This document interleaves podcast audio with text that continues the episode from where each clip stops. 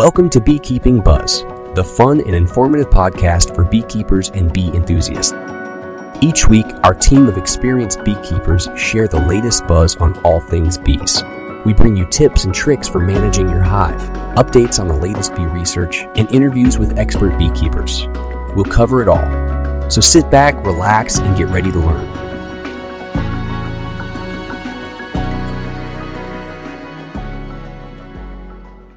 Hey all, I'm Prudence Wood, and today we're having a question and answer session with one of our team's beekeepers. I'm going to hit him with some questions about how bees make honey. Thanks for offering your services today, Larry. No problem. It's a topic I'm really excited about. Great. So let's get started then. Can you take us through the steps bees take to make honey? I'll do my best, Prudence. The process of honey making begins with worker bees collecting nectar or pollen. They will scope out flowers from a single floral source, such as clover. Other popular flower varieties for the honeybee are lavender, dandelion, and apple. Although bees look for nearby flowers, they may travel up to five miles from the hive. Worker bees will visit up to 100 flowers in one foraging flight, sucking nectar from the flower stamen. Okay, that sounds like a lot for one insect to carry. Where do they store it all? A healthy mix of nectar and bee saliva is stored in the bee's honey stomach, which is separate from the food stomach. This sac has an innovative valve that opens and closes on demand. Hungry honeybees can open the valve and transfer nectar to their food stomach. In the bee's honey stomach, the complex sugars in the nectar begin to break down into simple sugars. This inversion process means the sugars are less likely to solidify or crystallize. The honeybee almost carries the equivalent of her body weight. Once reaching your payload, she returns home and delivers the resources. Okay, so what's next? Pollen laden foragers are greeted by house bees on their return. These gatekeepers will use their tongue to sample the nectar and then approve or deny the load. Approved nectar is transferred from one bee's crop or honey sac to another. The house bee then deposits it into beeswax cells sorted by floral source. Worker bees begin transforming nectar into honey by chewing it for around 30 minutes. The mixture gets passed to different bees who also chew it. The nectar's chemical properties and pH change as it mixes with enzymes.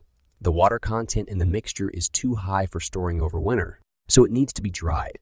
Right, so how does the colony dry out honey? So at the start of the drying process, the honey contains 70% water. Some moisture is removed as it gets passed around, but it's not enough. Bees smear honey over the honeycomb cell walls. This technique increases the liquid surface area, encouraging evaporation. As a final step, honeybees fan their wings to create airflow and evaporate the honey moisture. Once the honey reaches 17 to 20% water content, it's good to consume. Honey is stored in honeycomb cells capped with wax. Covering the cell with a protective coating is vital for keeping the honey fresh. Bees use their wax glands to excrete a substance from the abdomen. The wax comes out as sheets that have scales and form beeswax. Okay, thanks for that rundown. Now I've got a few more questions for you. Firstly, do bees collect pollen and nectar at the same time? While they may carry both, forager bees often carry either nectar or pollen on a single trip instead of both. Nectar is stored in their honey stomach while pollen is stuffed into their corbicula. These are the hairy receptacles on the bee's hind legs. How long does it take nectar to turn into honey? Bees generally take two days to make honey, from collecting nectar to capping the final honey in honeycomb cells. Right. And at what age does the worker bee collect nectar? Forager bees may start collecting nectar at just 14 days of age. And how do bees know which flowers contain nectar? Bees detect an electrical charge from flowers with nectar. Flowers also reflect ultraviolet light when nectar is on offer. Honeybees also use their odor sensing skills to find suitable flowers. This one may sound a bit gross, but is honey just bee vomit? The honeybee has separate stomachs for food and nectar. When bees transfer a load, they aren't vomiting up nectar and food as the two are disconnected. So once the honey is ready, what do the hive do with it? Bees store honey in their hive and use it as a food source in the colder months when foraging is difficult. The sugar content is too high for bacteria to grow, so the honey doesn't go off. Well, you've given us some great insight today. Until next time, thanks to everyone for listening. Thanks for stopping by, everyone.